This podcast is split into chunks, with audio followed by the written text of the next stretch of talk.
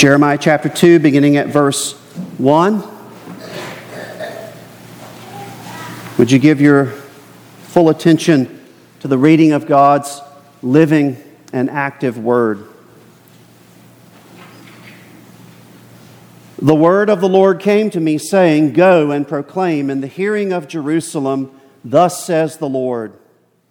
I remember the devotion of your youth, your love as a bride, how you followed me in the wilderness in a land not sown. Israel was holy to the Lord, the first fruits of his harvest. All who ate of it incurred guilt. Disaster came upon them, declares the Lord. Hear the word of the Lord, O house of Jacob, and all the clans of the house of Israel. Thus says the Lord What wrong did your fathers find in me, that they went far from me and went after worthlessness and became worthless?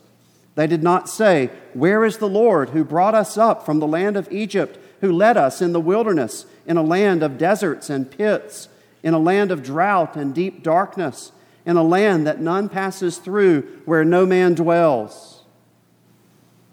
And I brought you into a plentiful land to enjoy its fruits and its good things.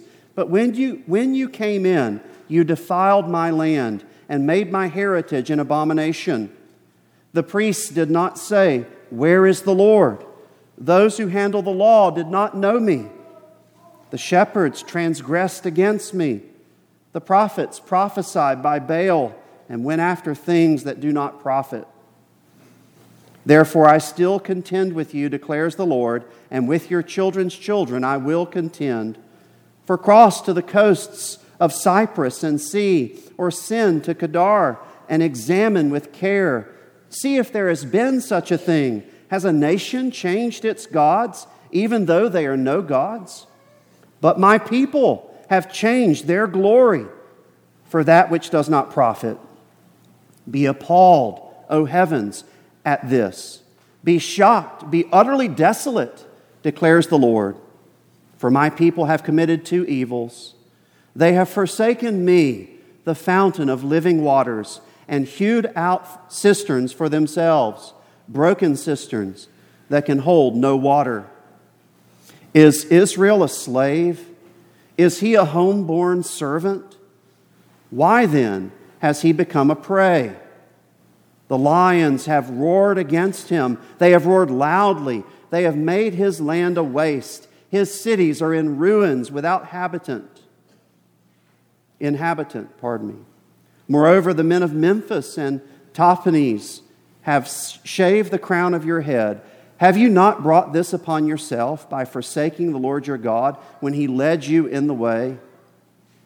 And now, what do you gain by going to Egypt to drink the waters of the Nile? Or what do you gain by going to Assyria to drink the waters of the Euphrates? Your evil will chastise you, and your apostasy will reprove you. Know and see that it is evil and bitter for you to forsake the Lord your God. The fear of me is not in you, declares the Lord God of hosts. For long ago I broke your yoke and burst your bonds, but you said, I will not serve.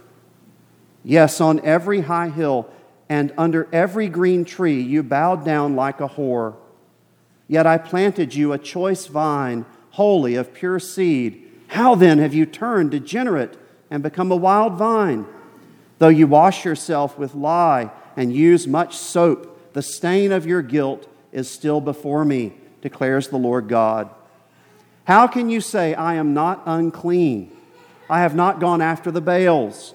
Look at your way in the valley. Know what you have done. A restless young camel running here and there, a wild donkey used to the wilderness in her heat, sniffing the wind. Who can restrain her lust? None who seek her need weary themselves. In her month, they will find her.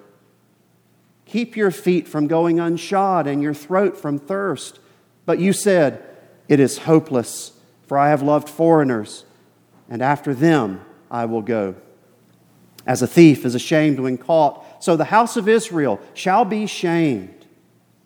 They, their kings, their officials, their priests, and their prophets, who say to a tree, You are my father, and to a stone, You gave me birth. For they have turned their back to me and not their face. But in the time of their trouble, they say, Arise and save us. But where are your gods that you made for yourself? Let them arise, if they can save you in your time of trouble. For as many as your cities are your gods, O Judah. Why do you contend with me? You have all transgressed against me, declares the Lord. In vain have I struck your children, they took no correction. Your own sword devoured your prophets like a ravening lion. And you, O generation, behold the word of the Lord. Have I been a wilderness to Israel or a land of thick darkness? Why then do my people say, We are free, we will come no more to you? Can a virgin forget her ornaments or a bride her attire? Yet my people have forgotten me days without number. How well you direct your course to seek love, so that even to wicked women you have taught your ways. Also on your skirts is found the lifeblood of the guiltless poor. You did not find them breaking in, yet in spite of all these things, you say, I am innocent. Surely his anger has turned from me. Behold, I will bring to you judgment for saying, I have not sinned. How much you go about changing your way. You shall be put to shame by Egypt, as you were put to shame by Assyria. From it too you will come away with your hands on your head, for the Lord has rejected those in whom you trust, and you will not prosper by them. If a man divorces his wife and she goes from him and becomes another man's wife, will he return to her? Would not that land be greatly polluted? You have played the whore with many lovers. And would you return to me, declares the Lord? Lift up your eyes to the bare heights and see, where have you not been ravished? By the waysides you have sat awaiting lovers like an Arab in the wilderness. You have polluted the land with your vile whoredom. Therefore, the showers have been withheld, and the spring rain has not come. Yet you have the forehead of a whore. You refuse to be ashamed. Have you not just now called to me? My father, you are the friend of my youth. Will he be angry forever? Will he be indignant to the end? Behold, you have spoken, but you have done all the evil that you could. This is the word of God. Amen. Let's pray. Father, indeed, your word is a lamp to our path. It is our light. It is that bread, that food for our souls. And Father, we ask that you would now give us eyes to see the glory of Christ in the text before us. Give us ears to hear your word, that we might not be hearers only, but also doers. Change our hearts, we pray. Grant us hearts of meekness and humility that we might receive your word by faith and profit by it. For we ask it in Christ's name. Amen. Well, beloved, this morning we continue our new series through Jeremiah. Last week, after introducing the book, we began in chapter 1, you remember, with the Lord's call to Jeremiah to serve as his prophet during the reign of King Josiah in 627 BC. It was the last year of King Josiah's reign. At that time, Jeremiah was still a young man, and it was a tumultuous time in the land as there were many power shifts happening. Jeremiah continued his prophetic service for the next 40 years until the fall of Jerusalem during the reign of King Zedekiah in 587 BC. You remember in chapter 1 and verse 5, the Lord told Jeremiah that he was appointing him to be a prophet not simply to his own covenant people, not simply to Israel and Judah, but a prophet to the nations. And so while Jeremiah's prophecies are most directly about Israel and Judah, they also involve all the nations and thus are a demonstration of God's absolute sovereignty over his entire creation. As the Lord tells Jeremiah in chapter 1 in verses 9 through 10 Behold, I have put my words in your mouth See, I have set you this day over nations and over kingdoms to pluck up and to break down, to destroy and to overthrow, to build and to plant. He then confirmed his call to Jeremiah through two visions in which he highlighted the infallibility and inevitability of his word, the very word that Jeremiah would prophesy.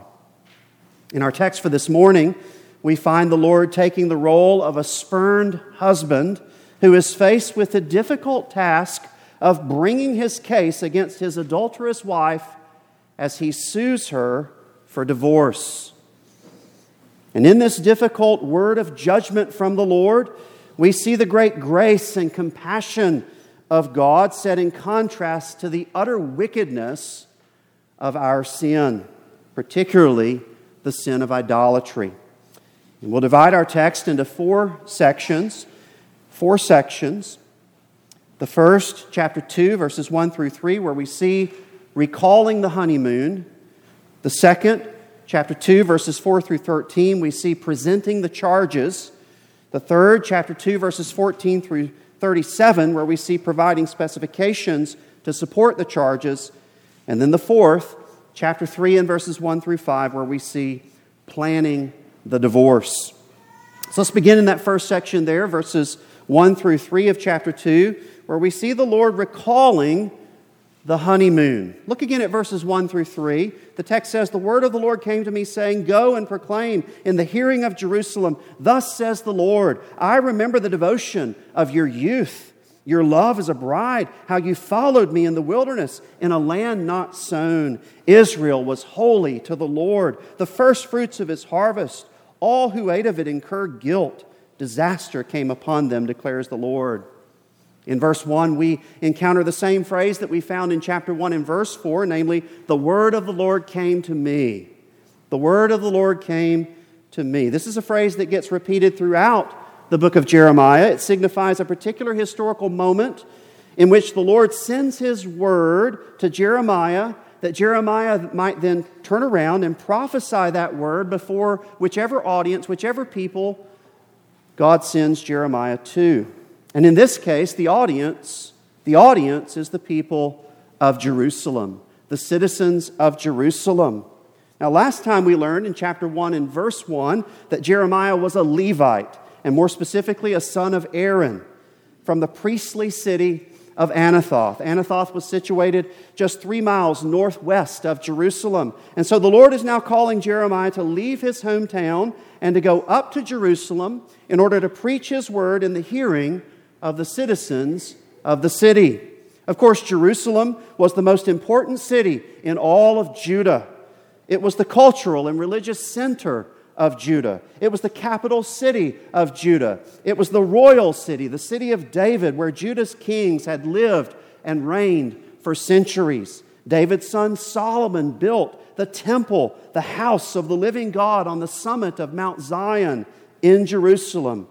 And so, after his call to Jeremiah in chapter 1, Jeremiah, Jeremiah is afforded no honeymoon period to kind of get his feet under him as a prophet of God.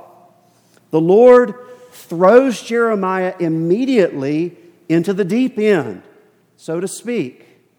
He doesn't send him to some small town out in the wilderness to preach his word. He sends him to the very center of all the political, the social, the religious activity in Jerusalem, where the greatest teachers of God's law, so to speak, greatest in quotes, lived, where the priests served at the temple, where the king lived, the man who could speak the word and have Jeremiah executed on the spot. The Lord sends Jeremiah to the heart of it all to Jerusalem to proclaim in the hearing of all Jerusalem a hard word. A word they are not going to want to hear. A word of judgment against them. But he begins that word by reflecting on the good times. On the good times, saying, I remember. I remember. I remember the devotion of your youth, your love as a bride, how you followed me in the wilderness in a land not sown. And so the Lord appeals to a marriage analogy, describing the relationship of his people to him as a bride to a husband. The time to which he now refers is the time of her youth, the time in which her love for him was new and vibrant, the time when her devotion to him was still very strong, the time when she followed him in the wilderness. Of course, he's pointing his hearers back to the time of the Exodus, when after redeeming them from Egyptian bondage, he covenanted with them at Mount Sinai through the ministry of the prophet Moses. That was the time before the divided kingdom. And so the Lord doesn't refer to the citizens of Jerusalem as Judah, which is what they would have called themselves, but he refers to his people here as Israel. He is looking back to the early time. He says, Israel. Israel was holy to the Lord. In other words, she was consecrated, she was set apart from the world to the Lord. In this, we see an allusion back to Deuteronomy chapter 7 and verses 6 through 8, in which he taught his people through Moses, saying, For you are a people holy to the Lord your God. The Lord your God has chosen you. There's the doctrine of election. The Lord your God has chosen you to be a people for his treasured possession out of all the peoples who are on the face of the earth. It's not because you are more in number than any other people that the Lord set his love on you and chose you, for you were the fewest of all peoples. But it is because the Lord loves you and is keeping the oath that he swore to your fathers that the Lord has brought you out with a mighty hand and redeemed you from the house of slavery and from the hand of Pharaoh, king of Egypt. Israel was set apart to the Lord because the Lord unconditionally chose to set them apart unto himself from all eternity. She was, as the Lord now says, the first fruits of his harvest. Now, that's an interesting language for the Lord to use there. To call Israel the first fruits signifies that there is even more harvest to come. And so, even now, at the beginning of Jeremiah's ministry, we see the Lord in his initial words prophesied through Jeremiah to God's people in Jerusalem. We see the Lord signaling the fact that he has a longer term purpose in view. That longer term purpose becomes more and more clear as we make our way through the book. And of course, it culminates in Jeremiah's prophecy about the new covenant in which the Lord will gather the nations unto himself. And thus we see that while his harvest begins with Israel, they are his first fruits, so to speak. It extends ultimately into the whole world. Nonetheless, while the Lord was gathering Israel as his first fruits, any nation that came to eat of Israel, any nation that, that came against Israel, to, to fight against Israel, he says, incurred guilt and disaster came upon them. In other words, what the Lord is saying is he was a faithful husband who truly loved his bride Israel such that he not only nourished her, but he protected her. He protected his young bride from her enemies, he protected her from evil. But how quickly things changed. Look at chapter 2 and verses 4 through 13, where we see the Lord presenting his charges. Look at verses 4 through 5. The text says, Hear the word of the Lord, O house of Jacob, and all the clans of the house of Israel. Thus says the Lord, What wrong did your fathers find in me that they went far from me and went after worthlessness and became worthless. The Lord now transitions from reflecting upon the good old days, the time of the honeymoon, so to speak, to bringing his case against his adulterous wife. He is not at fault. He has not been unfaithful to her in any respect, but she has been unfaithful to him. But notice how he begins. He begins simply by calling her to hear him. Hear the word of the Lord. Of course, it's been her refusal to hear him that's led to these divorce proceedings in the first place, which is why he asked the rhetorical question What wrong? What wrong did your fathers find in me? Of course, the assumed answer is none. The Lord was a perfectly faithful husband to his bride Israel. He nourished her, he cherished her, he loved her with a perfect love. And yet she went far from him, he says, after worthlessness, which is another way of saying idolatry, and thus became worthless. She became like the gods she worshiped. Beloved, in this, we see the nature of sin. And we're going to see that throughout Jeremiah's prophecy. One of the great treasures God has given us in the, the prophecy of Jeremiah is a robust analysis of the nature of sin. It's important for us to know the enemy if we're to defeat the enemy. None of us can defeat the enemy on our own, in our own power, in our own wisdom. We need the Lord to teach us about our enemy. We need, need the Lord to empower us to defeat this enemy. And that's part of what we see throughout Jeremiah's prophecy. The Lord loved her, but she went after worthlessness. His bride Israel thus became worthless. Sin blinds the eyes and dulls the mind.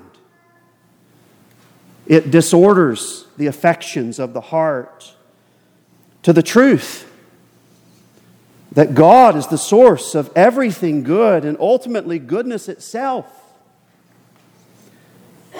So that the lie,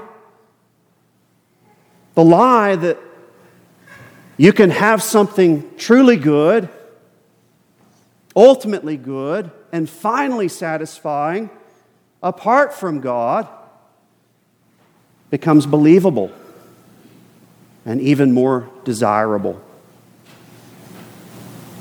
But sin is ultimately worthless. And left unchecked by God's grace, it leads to spiritual bankruptcy, making the one who pursues it worthless along with it in the long run. Look at verses 6 through 8. The Lord continues They did not say, Where is the Lord who brought us up from the land of Egypt, who led us in the wilderness, in a land of deserts and pits, in a land of drought and deep darkness, in a land that none passes through, where no man dwells? And I brought you into a plentiful land to enjoy its fruits and its good things. But when you came in, you defiled my land and made my heritage an abomination. The priests did not say, Where is the Lord? Those who handle the law did not know me. The shepherds transgressed against me. The prophets prophesied by Baal and went after things that do not profit. So the Lord now condemns Judah's idolatrous fathers. But notice this, beloved, don't miss this. What does he condemn them for? He condemns them for their impenitence. Though they fell away from him for a time, he stood ready to receive them unto himself again. He sent his prophets to them, like Jeremiah, to warn them and to call them to repentance. But they refused to ask, Where is the Lord? In other words, they refused to seek after the Lord in order to be reconciled to Him through the forgiveness of sins. And so though the Lord was generous to them, though the Lord gave them a land flowing with milk and honey, a land filled with good things, yet they squandered all that He gave to them, defiling it and making it an abomination. In other words, making it a center of idolatry. But not only did the general population do this, the Lord says, even the priests who He had set apart for His service at his temple, at his house, they too did it. They too refused to ask, Where is the Lord? They became ignorant of the Lord's word, and they trusted in themselves and their own wisdom, along with the shepherds, that is, the elders and the kings, as well as the prophets, who the Lord says prophesy by Baal and went after things that do not profit, from the least to the greatest. We're going to see that phrase repeated when we get to the prophecy of the new covenant in chapter 31. From the least to the greatest, the majority of the people within the land, the majority of God's covenant people turned away from him into abject apostasy. Look at verses 11 through 13. The text says, Has a nation changed its gods? even though they are no gods. But my people have changed their glory for what does not profit. Be appalled, O heavens, at this.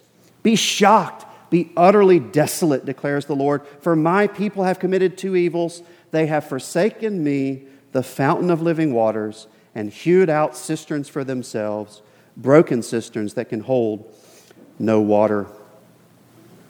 So the Lord now comes to his point he brings his charges against Judah. Like a skilled lawyer, he once again asks a pointed rhetorical question Has a nation changed its gods, even though they are no gods? What's his point? Well, the irony of this question is thick. Essentially, what he's doing at this stage in his argument is he's comparing Judah to her pagan neighbors. He's saying, Look, your pagan neighbors are more faithful to their false gods than you have been to me, the one true and living God. Indeed, what Judah has done after having been given so much is so astounding that the Lord calls the heavens, which have witnessed all of it, to be appalled. To be appalled, to be utterly shocked and utterly desolate because of it. And then he presents two charges, two charges against his people. First, and most importantly, they have forsaken him, he says, the fountain of living waters. And second, because they've forsaken him, they have hewed out cisterns for themselves, broken cisterns that can hold no water. Now, this is very powerful image our imagery, beloved. Living water is water that flows, it's water that's clear and clean. It's like the, the waters of, of Mount Hermon that, that flow from the, from the, uh, the snow melt, clear and clean. It's like the waters that bubble up from the ground, clear and clean. It's water that's suitable for sustaining life. In contrast, the water that might be collected in a cistern, which was typically a small reservoir hewn out of stone, was quite different. It was water that was collected by runoff. Runoff from roofs where dust collected, runoff from the ground. It typically sat in the cistern and stagnated over time. And often cisterns would crack and leak, and so they would no longer hold water. Such water was, water was suitable in a pinch, but only after it had been boiled, only after it had been treated. But it was never preferable. No one in their right mind who had a spring of living water on their land bubbling forth would ever go to a cistern in order to get their water. Nonetheless, through the blindness of their sin, Judah had turned away from the fountain of living waters in order to gather stagnant water from cisterns. As we'll see in our series through the Gospel of John, which we'll continue this afternoon, Jesus identifies himself, you remember in chapter 4 of John's Gospel, as he speaks to the woman of Samaria at Jacob's well, he identifies himself as the fountain of living water. And the living water to which he refers is the Holy Spirit, the Holy Spirit of God. Just as natural life depends upon water for its survival, so spiritual life depends upon the Holy Spirit. And here's where we see the fundamental problem. God is going to, as he does in this chapter, point to various evidences in the, in the visible realm. You've done this, you've done that, you've done this. But ultimately, the problem is the heart. The heart. The majority of Judah in Jeremiah's day were unconverted. They were not born again. Their hearts hadn't been changed by the Spirit of God. They hadn't actually tasted the living waters that flow from God. And so they thought they were actually being nourished by the foul water they were gathering from the cisterns of their own idolatry and sin. What the Lord is saying to his people through Jeremiah here is that they have left behind the source of all life. They have turned away from him. And the only thing one can turn toward when he turns from God the source of life, is death. And so the two charges the Lord brings are related to one another. The first is they have turned from Him, they have committed idolatry. The second is they, they have turned toward others, toward others, other powers like Egypt, like Assyria, like Babylon. Moving on now to the Third section, chapter 2, verses 14 through 37, we find the Lord providing specifications to support these two charges. Look at verses 14 through 19. He continues Is Israel a slave? Is he a homeborn servant? Why then has he become a prey? The lions have roared against him, they have roared loudly. They have made his land a waste. His cities are in ruins without inhabitant. Moreover, the men of Memphis and Tahpanhes, have shaved the crown of your head.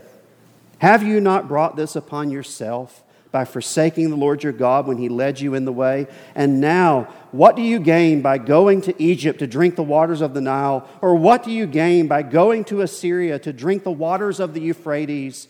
Your evil will chastise you, and your apostasy will reprove you.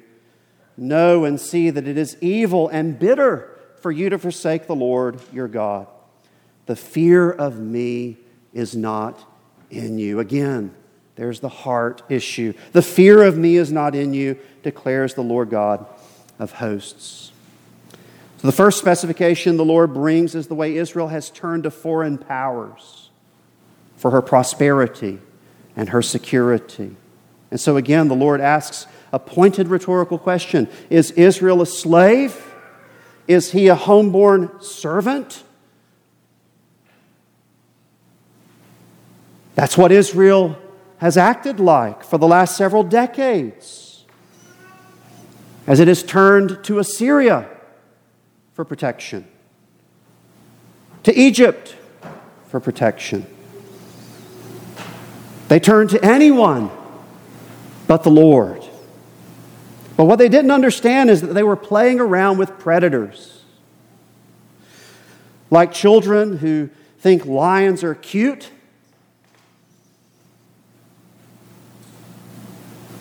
playing around, you see them frolicking at the zoo. But if your child gets close to the fence, You're going to hold on to him, aren't you?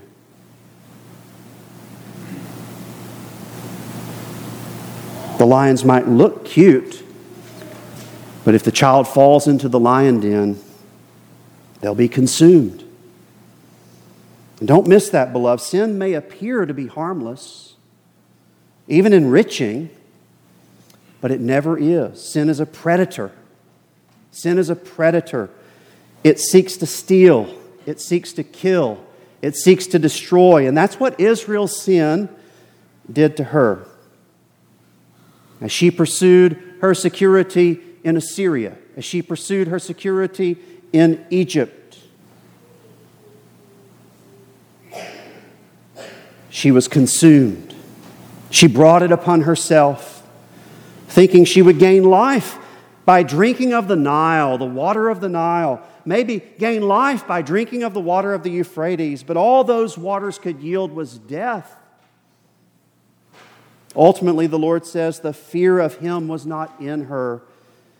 In other words, by and large, Israel's population remained totally depraved. So that ironically, back to the question the Lord just asked, they really were slaves. They really were slaves. This is the, the subtleness of sin, beloved. Sin, sin will tell you here is freedom. Go do this, be free. But what it's really doing is enslaving you. The Apostle Paul teaches this quite clearly in Romans chapter 6. You remember, he asks, Do you not know that if you present yourselves to anyone as obedient slaves, you are slaves to the one whom you obey, either of sin, which leads to death, or of obedience, which leads to righteousness? But then listen. But thanks be to God that you who were once slaves of sin, totally depraved, have become obedient from the heart. See, the heart is the issue. To the standard of teaching to which you were committed, and having been set free from sin, have become slaves of righteousness. So, the question God asks at the beginning of this little section, chapter 2, verse 14, is Israel a slave? I mean, initially, the focus is on a slave to Egypt, a slave to Assyria. But really, the answer is yes. They're not slaves to Egypt, not slaves to Assyria. They're meant to be the free sons of God. But they are slaves to their sin, and therefore have become slaves to Egypt, slaves to Assyria. Look at verses 20 through 25. He continues, For long ago I broke your yoke and burst your bonds, but you said, I will not serve. Yes, on every high hill and under every green tree you bowed down like a whore, yet I planted you a choice vine, holy and pure seed, of pure seed. How then have you turned degenerate and become a wild vine? Though you wash yourself with lye and use much soap, the stain of your guilt is still before me, declares the Lord God. How can you say, I'm not unclean? I have not gone after the Baals. Look at your way in the valley. Know what you have done. A restless young camel running here and there, a wild donkey used to the wilderness. In her heat, sniffing the wind, who can restrain her lust? None who seek her need to weary themselves. In her month they will find her. Keep your feet from going unshod and your throat from thirst. But you said, It is hopeless, for I have loved foreigners, and after them I will go. So, the second specification the Lord brings is that of idolatry. The Lord once again looks back to the time of the Exodus, reminding his people about the way he broke the yoke of slavery from their necks and burst their bonds from their hands. But though he freed them from Egypt, they remained enslaved to their sin and thus refused to worship the Lord, saying, I will not serve. Nonetheless, though they refused to serve the Lord, they did serve somebody. They served other gods, specifically the fertility god Baal through ritual prostitution. And so when the image of the Lord's bride bowing down like a whore appears in the text, there's more there than a mere analogy. But her uncleanness is not merely skin deep, it's in her soul. Thus, no matter how hard she can scrub her hands, she may scrub her hands, she can't actually remove it. The Lord moves in his description of her from that of a prostitute to that of a wild vine to that of a wild beast. There's a kind of movement backward, a kind of decreation that happens, a, a becoming, becoming beastly in one's, in one's actions, likening her to a young camel and a wild donkey in heat, unable to restrain her lust, such that he gives herself, or she gives herself to any would be suitor. And again, we see the nature of sin, don't we, beloved? Israel says, I will be free, I will serve no one. And how does she find herself at this point? Serving her lusts, the lusts of her flesh. She's like a donkey in heat. Verse 26, look again at the text. The Lord continues, As a thief is shamed when caught, so the house of Israel shall be shamed. They, their kings, their officials, their priests, and their prophets who say to a tree, You are my father, and to a stone, You gave me birth, for they have turned their back to me and not their face. But in the time of their trouble, they say, Arise and save us. But where are your gods that you made for yourself? Let them arise if they can save you in your time of trouble. For as many as your cities are your gods, O Judah. So the third specification the Lord brings is that of impenitence. Thieves are really ashamed. They are really, or pardon me, rarely, I should say, they're rarely ashamed before they're caught. Before they're caught, they're happy. They're self satisfied. They think they're getting away with their crime. But when they're caught, shame overtakes them.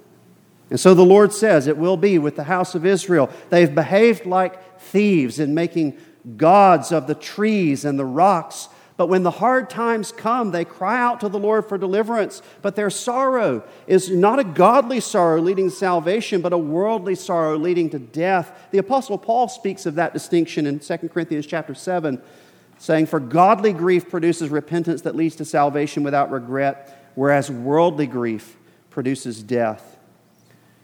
Thus, the Lord demonstrates their impenitence, their hard heartedness against Him in the way that they think they can manipulate Him in hard times, the way that they think we can make gods for ourselves out of the trees, out of the rocks. We can worship other gods, but then when hard times come, we can go back to the one true and living God and He'll get us out of it you see. So they're treating God like a machine that can be manipulated. Again, you see the issue is the heart. Look at verses 29 through 37. The Lord continues, Why do you contend with me? You have all transgressed against me, declares the Lord. In vain have I struck your children. They took no correction. Your own sword devoured your prophets like a ra- ravening lion. And you, O generation, behold the word of the Lord. Have I been a wilderness to Israel or a land of thick darkness? Why then do my people say, We are free? We will come no more to you. Can a virgin forget her ornaments, or a bride her attire? Yet my people have forgotten me, days without number. How well you direct your course to seek love so that even to wicked women you have taught your ways. Also, on your skirts is found the lifeblood of the guiltless poor. You did not find them breaking in. Yet, in spite of all these things, you say, I am innocent. Surely his anger has turned from me. Behold, I will bring you to judgment for saying, I have not sinned. How much you go about changing your way. You shall be put to shame by Egypt as you were put to shame by Assyria. From it too you will come away with your hands on your head, for the Lord has rejected those in whom you trust. and you will not prosper by them. So, the fourth and final specification the Lord brings in support of his charges is that of self righteousness. And this is where it's important to remember where Jeremiah is as he preaches this message. He is in Jerusalem. The temple is in Jerusalem. Though the Old Covenant church at this time was in a state of abject apostasy, yet they continued to pretend as if they worshiped the Lord. They worshiped Him among other gods. They were happy to worship whichever God might help them, including the Lord.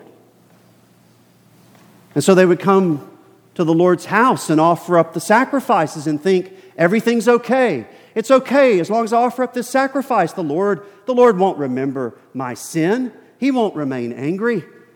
And then they would turn and go and worship Baal with the cult prostitutes. Their religion was a religion of self righteousness. Self righteousness, which is where we find Israel in the days of Jesus' public ministry, you remember. What Jeremiah is doing, preaching judgment in Jerusalem, where the temple is, is very much like what Jesus did in his public ministry as he went to the temple, and cast out the money changers, and confronted the priests and the scribes who were set apart to lead God's people in worship and yet didn't know the Lord. They didn't know the Lord they claimed to be worshiping at the temple. Obviously, they didn't, or they would have recognized him when Jesus walked up to them. Right? He is that Lord. And so the Lord says, Why do you contend with me? Why do you contend with me? You may come to worship at my temple thinking that we are in reconciled relationship that I'm receiving your worship, but actually what you're doing is you're contending with me, is what he's saying. They are fighting against him. They are transgressing against him, though he has sent his word to them to correct their children. They've remained unteachable. They refuse his correction, though he sent his prophets to wield the sword of the Spirit for their salvation. They have raised their swords in order to put the prophets to death. The Lord asks one last rhetorical question, saying, Have I been a wilderness to Israel or a land of thick darkness? Have I been a wilderness or a land of thick darkness? With this question, he's, he's recalling the way he began his case back in chapter 2 and verses 1 through 3. The Lord redeemed Egypt from the wilderness, from a land of thick darkness. He brought them into his own land, a land flowing with milk and honey. But the land wasn't really about the land. He himself is ultimately the land of his people. And we see that primarily in the inheritance of the, of the priests. What land did God give to the priests? Very little. Very little. Why? He was their inheritance, He was their land. And so when He says, have I been a wilderness to Israel or a land of thick darkness? He's saying, as you approach me at this temple to worship me, as the priests enter in to intercede on behalf of the people, to mediate these covenant blessings to my people, have I become a wilderness to them? Am I not their inheritance anymore? Am I not a land flowing with milk and honey for them anymore? He himself is ultimately the land of his people, and he is a good land no matter what they might think about him.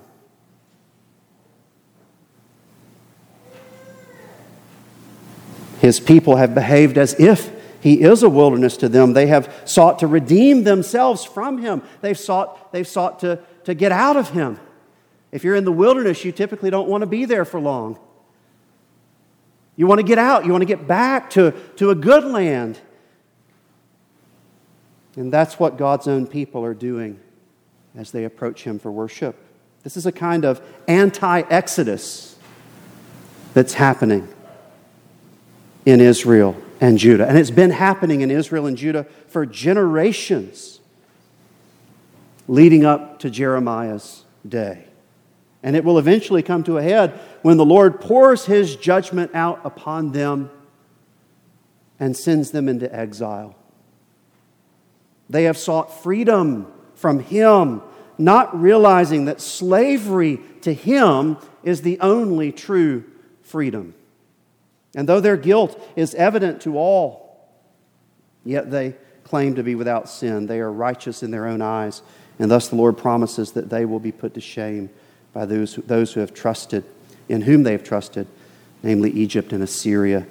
Their sin will find them out. Look at verses 3, or chapter 3, verses 1 through 5. We see planning the divorce.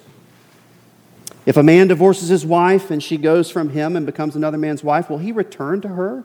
Would not that land be greatly polluted? You have played the whore with many lovers. And would you return to me, declares the Lord? Lift up your eyes to the bare heights and see. Where have you not been ravished? By the waysides, you have sat awaiting lovers like an Arab in the wilderness. You have polluted the land with your vile whoredom. Therefore, the showers have been withheld, and the spring rain has not come. Yet you have the forehead of a whore. You refuse to be ashamed. Have you not just now called to me, my father? You are the friend of my youth. Will he be angry forever? Will he be indignant to the end? Behold, you have spoken, but you have done all the evil that you could. Again, remember where Jeremiah is.